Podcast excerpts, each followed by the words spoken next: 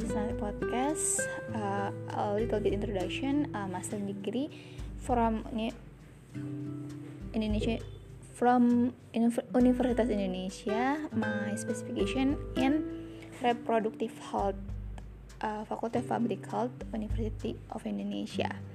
And then for this podcast, I want a little bit um, discuss about uh, about a book from World Health Organization exactly from Department of Reproductive Health and Research World Health Organization which which is placed in Geneva, Switzerland. And then the title of this book is Social Determinants of Sexual and Reproductive Health Informing Future Research and Program implementation and I want to uh, read content in this book. There are eight. Actually there are two sessions the first session is within the health system and the second session beyond the clinic walls.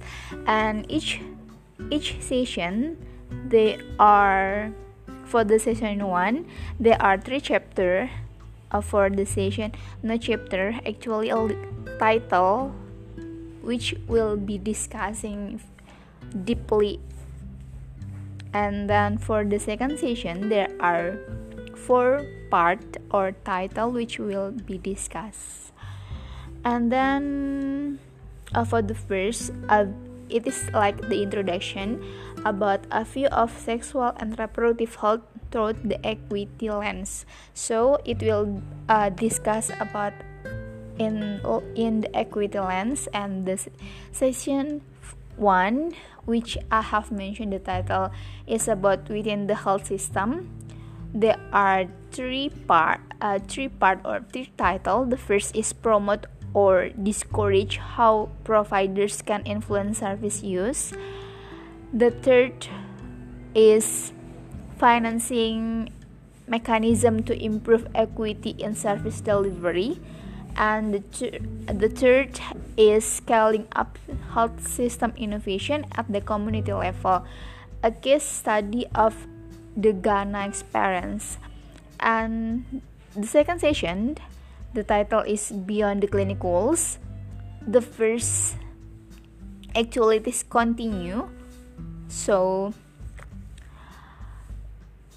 uh, the title is Sexual and Reproductive Health and Poverty, and the next is Migration and Women's Reproductive Health. The next session is about the role of schooling in promoting, promoting sexual and reproductive health among adolescents in developing countries, and it is the part which I interested in to learn deeply because it is the important things for adolescents to get the uh, promotion of sexual and reproductive health in their school. And the last one is sexual violence and coercion's implication for sexual and reproductive health. Then i will discuss session 1 within the health system.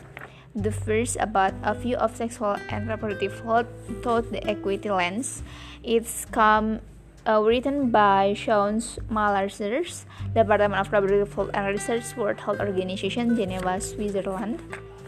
And uh, I will read one of the paragraph that it is uh, no one actually two paragraph those paragraph is the important one according to me it is uh, okay i will read this uh, listen about uh, this paragraph. Likewise analysis of differential different differential in uptake of modern concentration conclude that wealthy individuals are adopting family planning practice faster than the poor uh, so the conclusion is the wealthy individuals are adopting family planning practice faster than the poor. It is uh, the first headline. widening the rich poor gap in service utilization and corresponding corresponding advantage or reduce fertility.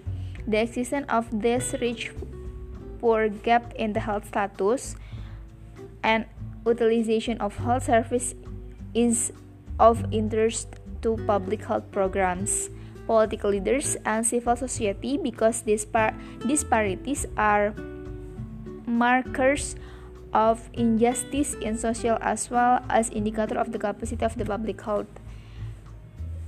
So the second headline is the existence of these rich poor gaps in health status and utilization of health services in of the interest of public health programs, political leaders and civil society because dispar- disparity are maker of injustice in society as well as indicator of the capacity of the public health system to meet the need of the most vulnerable individuals in society. The next paragraph, the relationship between poverty and poor reproductive health is well established. Greene and Merrick conducted a thorough review of social, financial, and health consequences a key reproductive, reproductive health indicators including maternal survival, early childbirth, child, childbearing, and unintended pregnancy. The report concludes that large family uh, the large family size was associated with increasing risk of maternity mortality and less investment in child's education. Unwanted pregnancy was positively correlation with health risks of unsafe abortion. Short birth interval, it is not a, a short birth interval were found to negatively influence child survival and early pregnancy was associated with lifelong risk or morbidities. Research have also documented that large families are more likely to become poor and less likely to recover from poverty than smaller family household. So the conclusion for uh, two paragraph. The first, uh, there are there uh, there is disparity because it is uh, we we discuss about the equity lens. There is disparity in the fact and there is a relationship between poverty and poor reproductive health. Because because a large family size was associated with increased rise in, in, sorry, increases risk of maternal mortality and less investment in children education. And then early pregnancy was associated with lifelong risk of morbidities because it is very vulnerable when we get the early pregnancy because our organ have been has not been ready to pregnant. Okay just it for uh, this part and i will i will discuss later. Thank you so much for listening. Hopefully it will have a, a benefit. Thank you so much and see you in the next podcast. Bye bye